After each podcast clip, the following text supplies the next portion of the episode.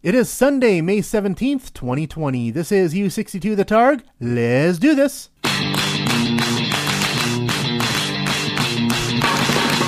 As we say in the radio business, if you put that on the radio, people will listen to it. All right, here it comes. Anyone who isn't dead or from another plane of existence would do well to cover their ears right about now. Live on a little tiny microchip some electronics. Broadcasting to the world through the miracle of the internet. Ladies and gentlemen, this is U62, the TARG. Now your host, a man with a lifelong dream of getting paid to do this, Mark Kappas. On this week's show, I'm bitching about my car, we announced the new Star Trek series, and I wax nostalgic about the Studio Ghibli Museum. It's episode 10.05, where I'm at. So sit back, relax, grab yourself some warm root beer and a towel that's oh so fluffy. U62 the Targ. You're in for something special. Enjoy the show. Good afternoon, ladies and gentlemen. Mark Kappas here. Welcome to this week's episode of the Targ. How you doing? I'm doing pretty good in my days of self-isolation here. I feel a little bit better now because it looks like my car is behaving itself. I tell you, I've had so many car troubles this past year. It all started in January when we had our minus 40 cold snap. Woke up one morning, car wouldn't start, so I had to walk to work. Had it checked out, they told me it's because my block heater was shot, so I got a new block heater. Couple months later, tried to start up the car, car wouldn't start. Now they're telling me it's a dead battery, so I had to get a new battery. So, got a new battery. Now, when all this was going on, my power lock started acting up as well, so my car would always randomly unlock itself. It was going crazy right there for a while, you know, it would automatically unlock itself every five seconds or so. So, needless to say, once I got the new battery, I pulled the fuse on the power locks to disable it so it wouldn't do that. But still, just a week ago, went out to my car, tried to start it up, wouldn't start. Took it into the shop, and they discovered I had not one, but two faulty power lock switches. And even with the fuse pulled in order to shut everything down, it was still providing a constant drain on the battery. So I got that fixed. So far this year, almost a thousand dollars in repairs to my car. 400 bucks for the new block heater, 100 bucks for the new battery, and 400 bucks for the uh, new door lock switches. I'm rounding down, of course, which is why I come to the final total of $1,000. So, I love my car, but you know what? It's getting to be pretty old now. My car is 13 years old. My last car before this one, it was 14 years old when the mechanic started telling me it wasn't worth fixing up anymore and I should get a new one. So, I don't know, I'm starting to see more days behind me than ahead of me with my car, so might be time to go get a new car. That is, once I get a job again and I can afford one. Ah, but that really complicated things because we also had the Mother's Day weekend this past weekend. So I broke self isolation. I decided to go home, hang out with my mom for Mother's Day. My sister and her family were there as well. So we had a great time hanging out with them. And I just kind of lied around on my parents' couch waiting for word on my car because I managed to get it into the shop before I went home. So yeah, looks like my car is working now. Although I will be honest, I do kind of hold my breath and cross my fingers whenever I turn that key to start her up. So I'm hoping she's going to last me for a good long while now. U62 the Targ has everything you want in a podcast. Scooby Doo, Batman, and Weird Al. It's the holy trinity of pop culture. Download it today at chaosinabox.com.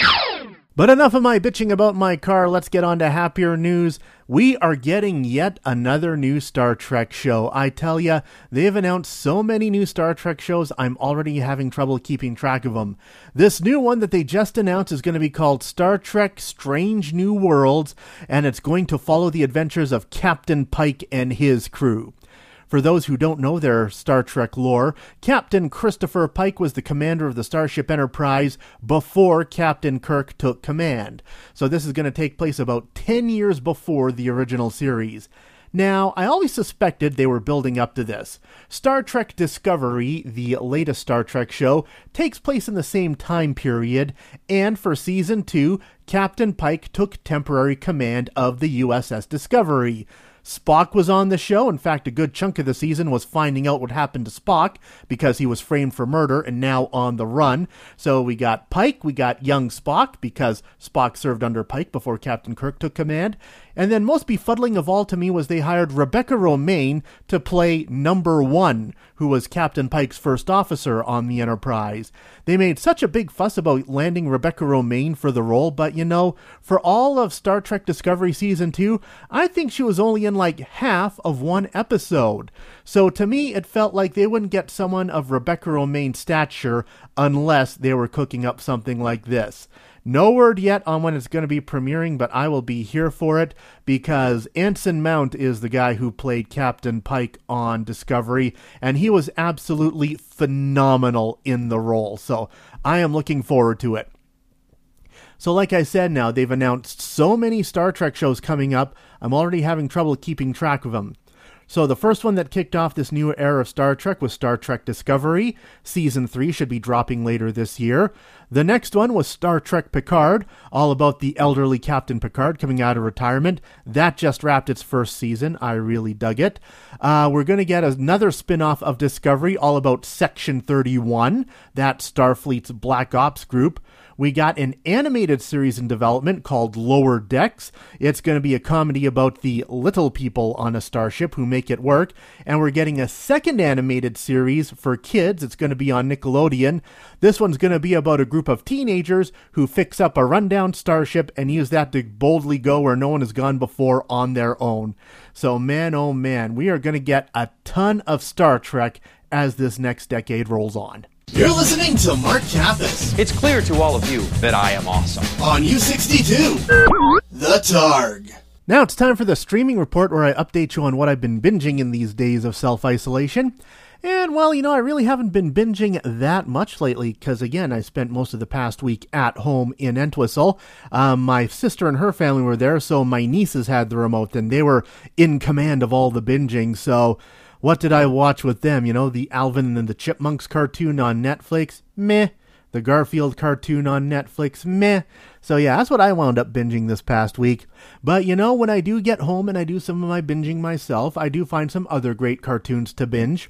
There's this one streaming service called Tubi. It's act- it's absolutely free.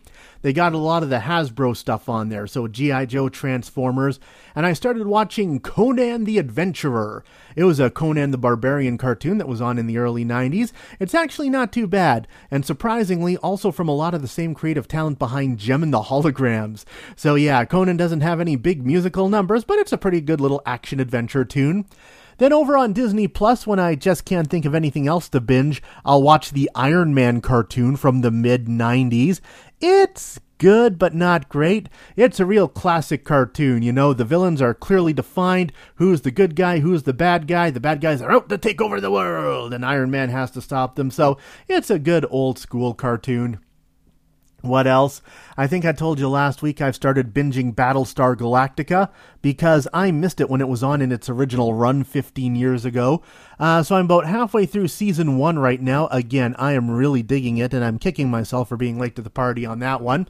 And you know what? Thanks to the miracle of Amazon, I'm still managing to keep up my Blu ray collection. When I got back from Entwistle, I found my latest Amazon purchase in the mail Birds of Prey and the Fantabulous Emancipation of One Harley Quinn. That was the only movie I got to see this year before they started closing the movie theaters. And I gotta tell you, I had a heck of a lot of fun with it. Margot Robbie absolutely crushes it as Harley Quinn. There's some insane action sequences in it. Little trivia fact about Birds of Prey they actually got the director of John Wick to come in and do reshoots. And they said most of his reshoots were about punching up the action scenes. You can tell which action scenes are his because suddenly they get a lot more stylized and a lot more intense, and it's really great stuff. I think uh, my only complaint about Birds of Prey is it doesn't have enough of the actual Birds of Prey in it. It is purely a Harley Quinn movie, it is 100% Harley Quinn story, and because of that, the Birds of Prey are kind of shifted to the back. I really like what they did with Huntress, though, and I wish we got more of Huntress. I mean, to have a socially awkward superhero who doesn't understand social situations Part of her training montage is actually practicing her action hero one liners in the mirror, which I thought was hilarious. And of course, Huntress was played by Mary Elizabeth Winstead, who of course is awesome.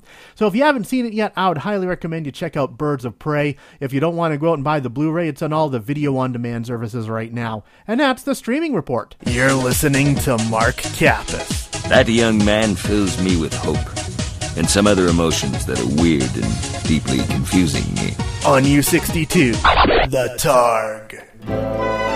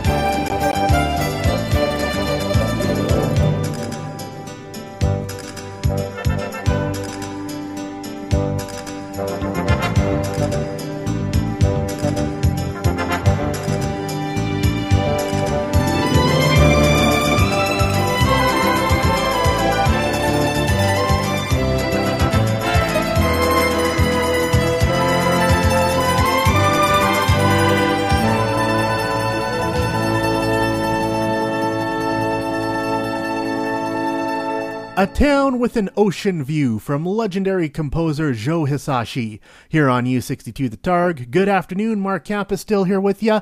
That's one of those things that happened earlier this year before you know all this happened. When I say all this, I'm waving outside my window to the general state of the world out there.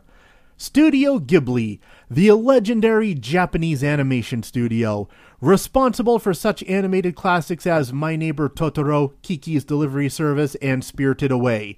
They are one of the last holdouts when it comes to streaming video services. They absolutely refuse to put their movies on streaming. Until recently. Earlier this year, they announced they'd signed a deal with Netflix, so now their movies are available on Netflix worldwide, well, except in the USA and Canada. In the USA and Canada, they signed the deal with HBO Max, the new Warner Brothers streaming service that will be launching near the end of this month. So they're all going to be on HBO Max for us Canadians. And in addition to that, they also released all their soundtrack albums to all the streaming music services. So I've been listening to a lot of Studio Ghibli soundtracks on Spotify these past few days and it's making me nostalgic as well. When I was in Japan many years ago, one side trip that I took was to the Studio Ghibli Museum. In the Tokyo bedroom community of Mitaka, Studio Ghibli actually built an entire museum dedicated to their works and the art of animation. I've got nostalgic with all the Studio Ghibli stuff, so I actually went online looking for pictures of it to remember it, and I am quite amazed in this day and age. When I was there 17 years ago, they had a very strict rule no photographs inside the building. Well, I thought surely in this day and age of smartphones, there's got to be tons of photos out there now, people just ignoring that rule and going nuts with taking pictures, but nope even today, people are still respecting that um, rule, and there are very few photos of the interior of the Studio Ghibli Museum online. And it's a real shame, too, because I would love to share it with you. That is the one place in the world where I can accurately use the term whimsical. It is just such a beautiful place it's like going into another world there. I would love to go back there someday in Japan. I just love museums in general. I want to get out to more museums. You know, in Edmonton, they got our brand new Royal Alberta Museum. It's been open for about two years now. I have yet to make it to downtown Edmonton and check it out. The Reynolds Alberta Museum down in Wetaskiwin. That was a very popular Father's Day outing when I was a youngster, and it's been years since I've been down there as well. So I want to get out there. I want to travel more museums. I want to hit up more museums, and hopefully I'll be able to do that once we're allowed to get out of our homes and travel once again. Anyway, I'm about rambled out. I've got nothing more to say. Don't forget to subscribe to the podcast. You can find us in Spotify. You can find us on Apple Podcasts. I want to get me on Google Play, but my computer is so old I can't get the website to load to submit my RSS feed. So I'm going to keep trying on that. And don't forget, you can always check out new episodes at my personal website, chaosinabox.com. I'm Mark Kappas. This has been the Targ. We'll see you next week. And this brings us to the end of another exciting episode of The Targ. Don't forget you can download a new episode of The Targ every week at chaosinabox.com. The Targ is written and produced by Mark Kappas under the watchful eye of 42 Star Wars action figures. The Targ is a Chaos in a Box production.